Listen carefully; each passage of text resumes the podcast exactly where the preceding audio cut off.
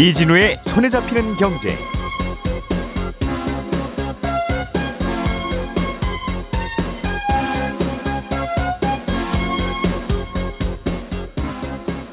안녕하십니까 이진우입니다. 카드 결제액 중에 일부만 먼저 갚고 나머지는 다음 달로 미루는 리볼빙 서비스라는 게 있죠. 그리고 카드사 현금 서비스도 있고요. 어, 공통점은 어, 돈이 부족할 때 대표적인 수단이라는 건데 에, 대출 이자가 법정 최고 금리인 20% 가까이 됩니다. 그래서 빌릴 때 부담이 클 수밖에 없는데요. 이런 고금리 단기 대출 쏠림 현상이 요즘 더 심해지고 있다는 이야기가 있네요. 오늘 얘기 좀 먼저 들어보겠고요. 반도체 장비를 만드는 네덜란드 기업 ASML에서 기술 유출 의혹이 불거졌습니다. 이 회사에 다니던 중국 법인 직원이 그랬 을 것을 그랬을 거라는 게 회사 측의 설명인데 미국 정부가 중국 정부를 견제하려고 네덜란드의 반도체 수출을 자제시키고 있는 상황에서 벌어진 일이라 파장이 좀 있을 것 같습니다. 이 내용도 자세히 들어보겠습니다. 요즘 시중 자금이 은행 예금에서 빠져나오고 있는데요. 그렇게 빠져나온 돈들이 주로 채권 투자 쪽으로 쏠리고 있다는 소식도 간단히 짚어보죠. 2월 17일 금요일 손에 잡히는 경제 바로 시작합니다. 우리가 알던 사실 그 너머를 날카롭게 들여다봅니다. 평일 아침 7시 5분 김종배의 시선 집중.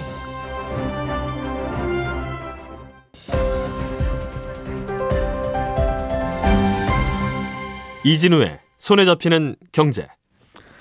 네, 금요일 아침 딱히 좋은 일은 없지만 금요일이라는 이유로 기분이 좋은 금요일 아침입니다. 오늘도 어, 서울경제신문 서은영 기자, 손에 잡히는 경제 박세훈 작가 그리고 행복자산관리연구소 김현우 소장 이렇게 세 분과 함께 경제 뉴스들 정리해 보겠습니다. 어서 오십시오. 네, 안녕하세요. 자, 김현우 소장님이 준비해 오신 소식은 현금 서비스와 네. 리볼빙 서비스를 이용하는 분들이 꽤 늘었다. 네, 그렇습니다. 어, 그런 소식인데 네. 얼마나 늘었는데요? 어, 일단 카드사를 통해서 대출을 받는 분들이 대부분 저신용자들이 많으시죠. 예. 그런데 카드사 대출은 장기 대출인 카드론이라는 게 있고 음. 그다음에 단기 대출인 현금 서비스, 뭐 리볼빙 이렇게 둘로 나눌 수가 있는데 작년에 비해서 카드론 이용자들은 줄고 대신에 금리가 더 높은 현금 서비스 그리고 리볼빙 이용자들이 늘었다. 네. 이 카드론 누적 이용액을 보니까 작년 이맘때보다 11% 정도, 약 음. 5조 원 정도 감소를 했는데 현금 서비스하고 리볼빙은 거의 3조 5천억 원 정도 늘어났습니다. 그러니까 장기 대출에서 줄어든 게 그대로 단기 대출로 이어진 건 아니지만 그만큼 어느 정도는 어, 들어온 게 있었을 것으로 추측이 되는데 카드론은 줄었다는 말씀이신 거죠? 네, 카드론은 5조 원이 줄었습니다. 음. 그리고 현금 서비스하고 리볼빙 이런 단기 대출은 3조 5천억 원 늘어, 늘어난 거고요. 예. 어, 이게 작년부터 카드론 이용 금액이 DSR 규제에 포함이 되기 시작했고요. 그러다 보니까 뭐 줄어든 것으로도 보이고 또 카드사가 줄였다는 거군요. 네, 카드사가 줄인 겁니다. 그러니까 카드사가 또 돈을 조달해 오는 비용이 증가하면서 예. 말씀하신 대로 카드론을 좀 줄이다 보니까 음. 그 돈들이 현금 서비스나 리볼빙 쪽으로 간 거 아니냐 이렇게 보고 있는 거죠. 보통 현금 서비스 받는 분들이 많아지면 아, 경기 안 좋은가 뭐 이런 걱정을 할 수는 있는데 네. 뭐 아직 그걸만 가지고는 이렇다 저렇다 말하기는 좀 그런 상황인가 보네요. 카드 맞습니다. 론이 더 줄기도 하고 했으니까. 네, 그렇죠. 음. 카드론 금리나 현금 서비스 금리는 요즘 어떻습니까? 어, 카드로는 평균 15% 정도, 현금 서비스는 18% 정도, 뭐 둘 다 높기는 한데 그래도 현금 서비스가 높죠. 그리고 이제 평균이다 보니까 20% 그냥 꽉 채운 곳들도 많이 있고요. 어, 최근 한 달 남짓한 기간 동안 시중 금리 낮아지고 있는데 네. 에, 카드사 대, 대출 상품들은 오히려 작년 말에 비해서 금리가 오른 곳들이 많이 있습니다. 카드론들이 예. 카드사 같은 경우는 이 돈을 구해오는 구조 때문에 그런데 은행의 경우엔 시중에 채권을 발행해서 돈을 조달하거나 뭐 예금을 동원을 할 수도 있죠. 예. 그런데 카드사는 예금이 없기 때문에 70% 정도 자금은 다 채권을 통해서 조달을 합니다. 카드사가 카드사의 회사채를 발행해서 조달한다는 말이죠. 그렇죠. 이런 음. 카드사들이 발행하는 채권을 여신 전문 금융회사들이 발행하는 채권이다 해서 여전채라고 하는데 음. 이 여전채 금리를 보면 작년 말에 한 6%대 이게 신용도가 이것들도 꽤- 굉장히 높거든요. 그런데 음. 6%대에서 어, 최근 4%대로 떨어졌어요. 예. 많이 떨어지고 있는 추세지만 카드사 대출 금리에는 전혀 반영되고 있지가 않습니다. 왜냐하면 고기, 값 내렸는데 고기 판매 가격은 어, 안 내렸다 그 말이군요. 그렇죠. 왜 안 내리냐 이제 불만을 가지신 분들도 많을 텐데 이 구조가 예전에 이미 높은 금리로 발행한 채권들 때문입니다. 네. 그러니까 작년 말에 채권 금리가 높았을 때 채권 발행을 좀 줄이고 음. 올해 들어서 금리 떨어졌을 때 좀 늘리기는 했어요. 하지만 이게 반영되려면은 과거에 고금리로 발행한 채권들의 이자 부담을 충분히 상쇄할 만큼의 시간이 필요합니다. 음, 비쌀 때 사온 돈이니까 그렇죠. 음. 그러면 이 금리가 이 상태로 유지됐을 때뭐 아, 서너 달 정도 기다리면 그럼 떨어지지 않을까 이렇게 기대를 할 수도 있는데 사실은 음. 이건 역시 장담할 수가 없는 게 추가적으로 금리가 오르는 상황이 있을 수도 있고 그것 때문에 대출이 연체될 것들을 고려해 가지고 음. 카드사들은 이제 대손 충당금 그러니까 돈이 떼일 걸 대비해서 미리 뭐 비상금 목적으로 쌓아놓는 돈이 있을 텐데 그런 것들을 음. 쌓아놓느라 섣불리 금리를 낮추는 움직임을 보이지는 않을 것 같습니다. 뭐 대체로 소비자들이 이 금리에도 빌려 가시면 그냥 그, 비- 그 금리고 돈 구해온 원가와는 무관하게 그렇죠. 음, 여기에 또 안 빌려 가시면 좀 낮춰 보기도 하다가 네. 대체로 이런 서비스 쓰는 분들은 금리에 별로 민감하지는 않은 뒤집어 말하면 좀 급하니까 맞습니다. 그뭐 얼마든 그냥 일단 빌려서 써야 되는 상황이라서 네. 다들 그냥 높여서 받는 게 관행인 것 같기는 해요. 음, 그렇습니다. 좀 경쟁 경쟁할 만한 다른 금융 상품이 좀 나와야 또 같이 좀 내릴 텐데 네. 안 그래도 은행들은 최근에 대출 금리 무슨 비교하는 비, 뭐, 우리 그 검색 엔진이 가격 비교해 주듯이 네. 그런 걸 좀 만든다고 만들게 하겠다고 정부가 압박을 하는 바람에 최근에 또 은행 주식들은 많이 내리더군요. 자 아무튼 서은영 기자님이 준비해 오신 소식으로 좀 넘어가 볼게요. 반도체 얘기인데 ASML이라는 네덜란드의 반도체 회사가 이게 굉장히 유명한 반도체 그렇죠. 장비 회사인데 웬만하면 반도체 장, 장비 회사는 소비자들이 잘 모르는데 네. 이건 아는 분들 꽤 있더군요. 투자하시는 분들이라면 이 회사를 모를 수가 없습니다. 아 그래요? 네. 음, 굉장히 유명한 회사고 전 세계 독점이라 부르는 게 값이라고. 네, 맞습니다. 예. 그런데 이 회사의 그, 그 방금 그 말씀드린 그 고급 기술이 음. 중국으로 빠져나갔습니까? 고급 기술인지는 사실 조금 더 더 파봐야 되는데요. 근데 일단은 이 ASML이라는 회사 좀 낯서신 분들도 있을 테니까 예. 뭐딱 얘기하자면 세계 1위 반도체 노광 장비 생산 업체입니다. 이 음. 노광 장비라는 게 뭐냐? 어, 이 반도체 기판을 떠올려 보면요. 예. 이 선을 그어 놓은 것처럼 회로가 이렇게 막 미세하게 그려져 있거든요. 예. 이, 이걸 근데 요즘 이제 점점 반도체는 작아지잖아요. 근데 이게 마치 사진을 인화하는 것처럼 빛을 쪼아서 이 회로를 그립니다. 그럼 음. 이건 손으로 절대 그릴 수도 없고 미세하니까. 기계를 네, 그래서 예. 빛을 딱 쪼아서 이제 만드는 건데 그 빛을 쪼는 기계를 만드는 회사고 음. 이 분야 세계 1위 업체입니다. 어, 독보적인 업체인데요. 이 회사의 중국 법인에서 근무했던 옛 직원이 옛 재판 관련 기밀 정보를 빼낸 게 적발이 된 겁니다. 음. 근데 참 이 회사 지금 기술이 유출됐다고 하니까 다들 이제 좀 화들짝 놀랄 수밖에 없는 게 네. 뭐 삼성전자나 TSMC 같은 이 초정밀 반도체 만드는 회사들은 이 회사 장비가 없으면 반도체 자체를 생산을 할 수가 없습니다. 음. 그러니까 워낙 기술력이 독보적이고 이 반도체 업계에서는 슈퍼을로 통할 정도로 아주 유명한 회사인데 을은 을인데 네, 네, 그렇습니다. 그렇죠. 슈퍼 을이다 이거죠. 네, 네, 음. 그렇습니다. 근데 이 벌써 ASML에서 이 중국에 기술 유출된 게 벌써 최근 1년 사이에 두 번째입니다. 음. 그러니까 2019년부터 네덜란드 정부도 이 첨단 장비 수출을 막았거든요. 그래서 중국에 그래서 ASML이 전 세계에 독점 생산하는 최첨단 장비 EUB라는 장비가 있는데 네. 중국에 수출을 못 하고 있습니다. 현재도. 근데 지금 이전 세대 장비만 공급을 하고 있는데 일각에서는 이 최첨단 장비 관련 기술이 좀 들어간 거 아니냐. 기술이 샜다. 네, 이 음. 부분을 좀 체크해 볼 필요가 있다라는 얘기가 나옵니다. 그러니까 초정밀 반도체 만들려면 이 회사 장비가 꼭 필요한데 네. 그래서 중국한테는 이 회사 장비 팔지 말라고 네, 뭐 그렇습니다. 중국이 초정밀 반도체 못 만들게 네. 그런데 관련 기술이 센 것 같다. 네. 뭐 어떤 일이 벌어진 거예요? 어, 일단은 그 이제 공유 서버에 예. 이제 이 장비와 관련된 그런 뭐 유지 보수 소프트웨어 관련 기록들이 있다고 합니다. 근데 그 음. 기록 중에 일부가 빠져나간 것으로 일단 지금 현재로서 회사는 파악을 했다고 하고 예. 어, 일단 내부 조사를 진행을 한 상황인데 음. 아직은 이제 뭔지는 회사에서도 밝히고 있지는 않고 뭐 치명적인 정보가 유출된 것 같지는 않다라고 일단 해명을 하고는 있기는 합니다. 예. 근데 아직은 외부에 알려진 내용이 좀 적어서 음. 지금으로서 이제 좀 걱정만 하고 있는 상황인 거죠. 그럼 이 회사는 최첨단 장비는 중국한테 안 팔고 네. 약간 구식 장비는 네, 중국한테 그렇습니다. 팔고 네네. 있는데 하여튼 그거 파는 과정에서 기술이 센것 같으면 네. 야 구식 장비도 팔지 마. 음. 그렇게 나올 가능성도 아, 있지 않나요? 그럴 수도 있죠. 음. 지금 안 그래도 연초부터 이 바이든 대통령이 네덜란드도 갔다 일본도 갔다가 이제 그 각국 정상들 만나면서 음.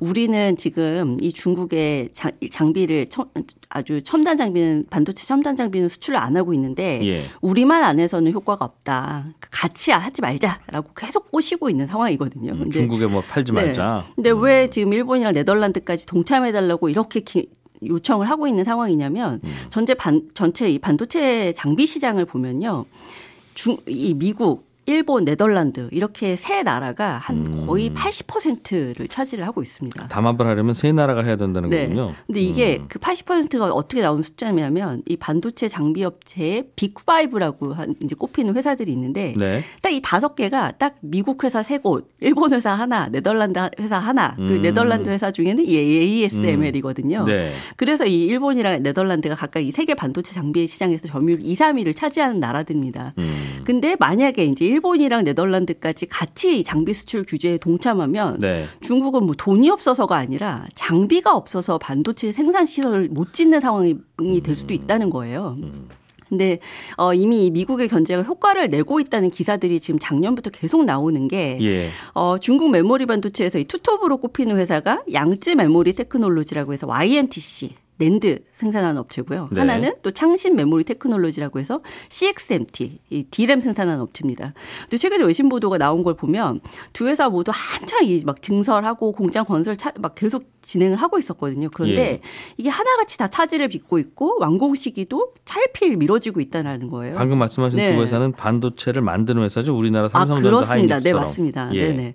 그런데 이게 왜 그러냐? 결국에는 미국은 이미 지금 이제 첨단 장비는 이 바- 유- 이제 중국에 수출을 안 하고 있거든요. 예. 그럼 이제 AMAT라고 해서 어플라이드 머티리얼스라는 회사, 웨이퍼 만드는 회사. 웨이퍼 없으면 반도체는 뭐 아예 시작도 할 수가 없습니다. 음. 근데 이 회사가 지금 일단 음, 음, 수출 중국에 수출을 안 하고 있고요. 네. 그 외에 이제 램리서치, KLA 이런 글로벌 반도체 장비들이 다 이제 들어가질 않고 있는 거죠. 그래서 음. 예. 중국 현지에서 이미 관련 엔지니어들도 다 철수를 한 상태고요. 음. 이게 이제 그 어떤 빌미로 이렇게 하는 거냐면 지금 이제 이렇게 시스템 반도체 같은 것들 생산을 하면서 중국이 미국의 이 군사 용도로 쓸 수 있다. 그러니까 음. 예. 이 군사 용도로 쓰이는 반도체를 만드는데 우리 장비를 대줄 수는 없다라는 게 이제 그 이유입니다.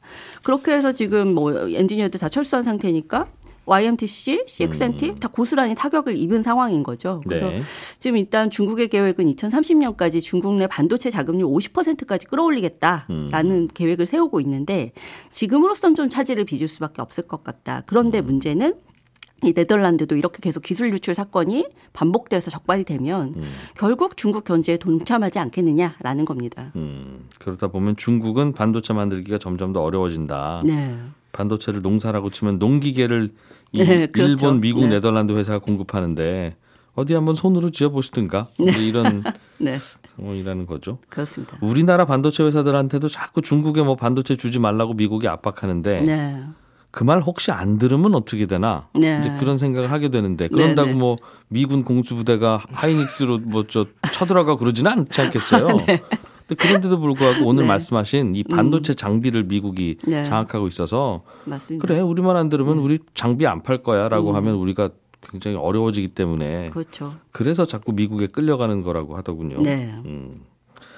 아무튼 미국과 중국 사이에 반도체 전쟁이 벌어지고 있는 가운데 네덜란드 장비 회사가 중국에서 기술 유출을 당하는 바람에 네. 중국은 우군 하나를 잃을 수도 있게 됐다. 음, 네. 그런 뜻이군요.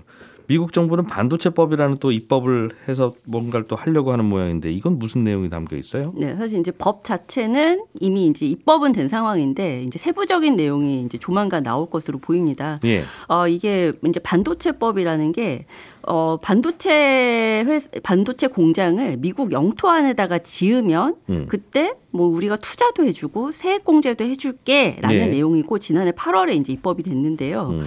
지원 규모만 무려 68조 원에 달하는 아주 통 큰 지원책으로 통하고 있습니다. 그런데 여기에 발맞춰서 지금 삼성전자랑 하- SK 하이닉스도 미국의 첨단 공장 신설할 계획이고요. 이렇게 예. 들으면 우리한테 나쁠 게 전혀 없고 어 우리도 이제 투자 좀 받고 뭐 세액 공제 혜택도 많이 받겠구나라고 생각할 수 있지만 문제는 이 보조금 지원금 받으려면 그 기업이 중국에다가는 이 첨단 반도체 공장을 지으면 절대 안 됩니다. 구식 반도체는 네. 만들 수 있어도 음, 그러니까 음. 기존 공장을 지어놓은 것까지는 문제 삼을 수가 없지만 음. 앞으로는 업그레이드는 하지 말아라. 그렇죠. 그러면 음. 이제 공장 증설도 안 되고 뭐 거기에서 유지 보수도 안 된다는 건 사실 공- 반도체 공정이라는 게 끊임없는 혁신이 제- 계속 이루어지잖아요. 네. 그러니까 매년 이게 신설 투자, 증설 투자를 안 할 수가 없는 분야거든요. 그런데 음. 투자를 안 한다는 건 그냥 중국 공장 철수하라라는 얘기랑 정말 다를 바가 없는 얘기거든요. 그래서 음.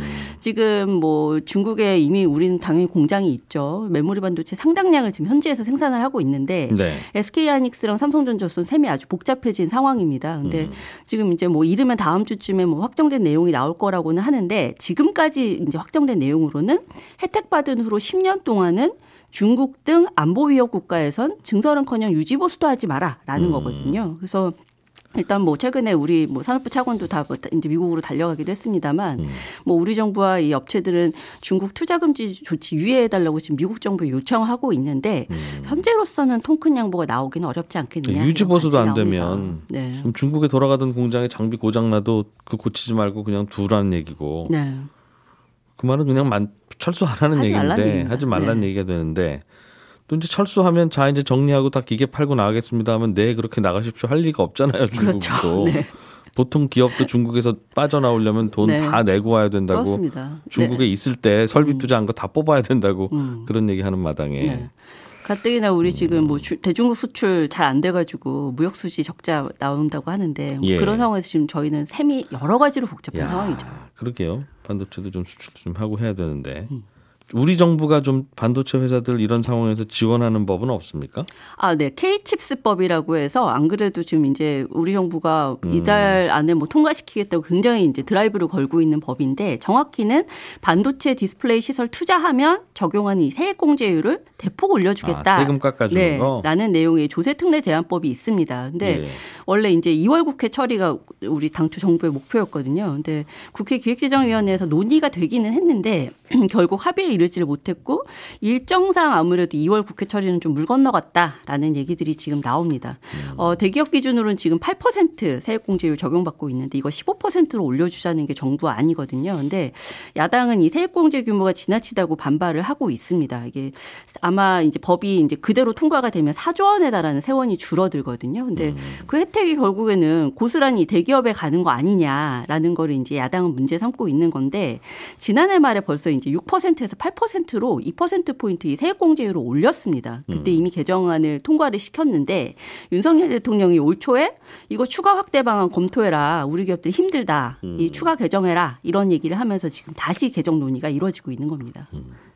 사실 정부가 이렇게 기업 도와주는 게 뭐 꼭 좋은 건 아닌데 음. 미국 정부도 미국 기업 아주 노골적으로 도와주고 있고 네, 뭐 지금은 어느 한 누가 누가 더 도와줄까 경쟁을 해야 되는 상황이라.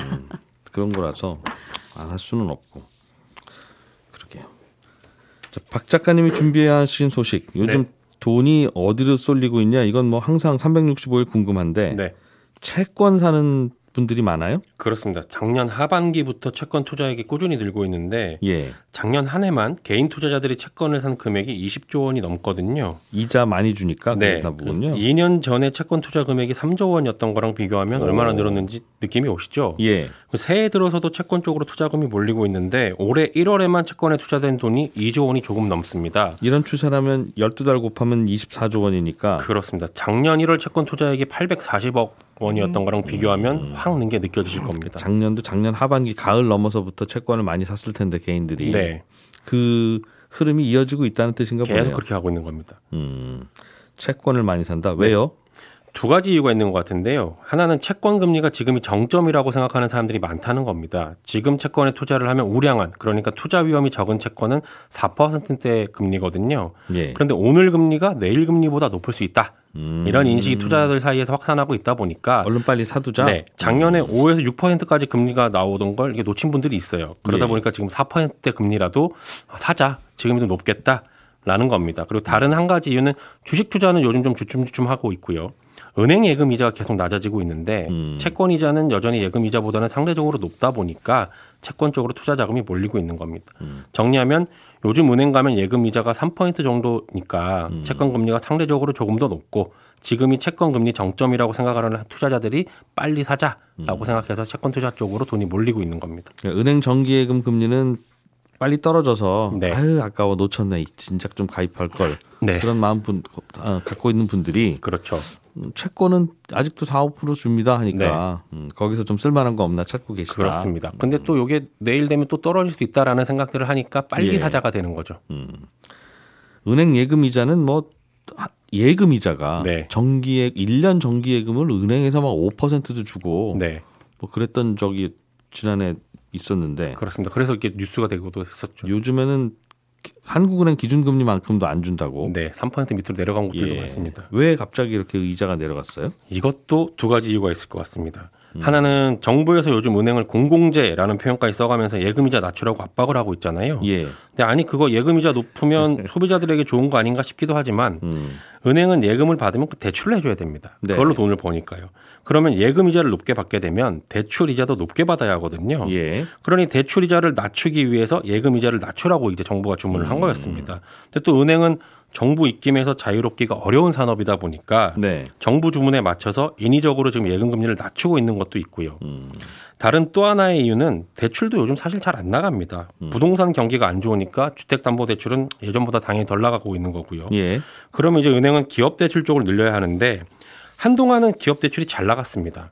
왜냐하면 돈 구하기 어려우니까. 그렇습니다. 기업들이 자금을 조달하는 방법이 채권 찍어서 시중에서 돈을 빌리거나 예. 아니면 은행으로 달려가는 건데 음. 보통은 굳이 은행 가서 아쉬운 소리 할 필요 없이 채권 찍어서 돈 마련하거든요. 음. 근데 작년 하반기에 채권 시장에서 이상하게 금리가 튀어오르는 일이 벌어지면서 웬만큼 아주 높게 이자를 준다고 하지 않는 이상은 채권이 안 팔렸어요. 네. 즉 기업들한테 무슨 일이 어떻게 벌어질지 모르니까 혹시라도 내 돈 빌려줬다 떼이면 어떻게 하냐 라는 불안감 때문에 기업들이 채권을 발행해도 사람들이 돈을 안 빌려줬습니다. 음. 그러니까 기업들은 은행으로 앞다퉈 뛰어갔던 거고 은행들은 옳다구나 하면서 기업 대출 눌렸고 기업 대출 해줄 재원 마련하느라 예금 금리를 계속 올렸던 건데 예. 지금은 채권 시장이 좀 안정이 되니까 기업들이 굳이 은행 창구 안 가도 된다는 거군요. 그렇습니다. 채권 발행하면 잘 팔립니다. 은행 안 가도 돼요. 그러니 은행들도 굳이 금리 도져가면서 예금을 받을 필요가 없어서 금리를 내리고 있는 음. 내리고 겁니다. 음. 정부가 은행을 공공재라고 표현하면서 네. 은행이 좀 공적 일을 좀 해야지 간섭을 이제 하기 시작했는데 네. 또 그러니까 이게 또 한때는 그 이제 진보 쪽에 있는 매- 뉴스 매체들은 네. 왜 시장 원리를 그 자꾸 거슬리고 그러냐 네. 또 하면서 서로 안 하던 주장들을 요즘 네. 하고 있더군요. 그래서 아 참 재밌다 싶은 생각이 들었어요. 예.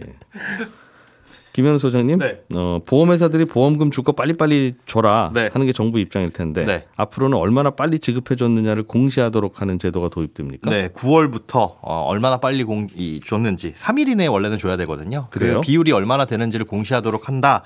그래서 보험사들이 에, 소비자들이 그걸 보고 이제 보험을 가입할지 말지를 고민할 테니까 음. 그 보험금을 빨리 주도록 좀 눈치를 보게끔 만들겠다라고 하는 게 취지이기는 한데 순위 매기겠다는 거죠? 네, 이게 실효성이 있을지는 좀 의문입니다. 왜냐하면 보험금, 뭐 소액 보험금 같은 경우는 당일 지급되는 경우도 많거든요. 예. 근데 어, 법적으로는 특별한 조사가 필요하면 10일까지도 가능하고 그런 사- 아. 세부적인 사정이 있는데 단순한 이 순위가 무슨 의미가 네, 있겠느냐는 그렇습니다.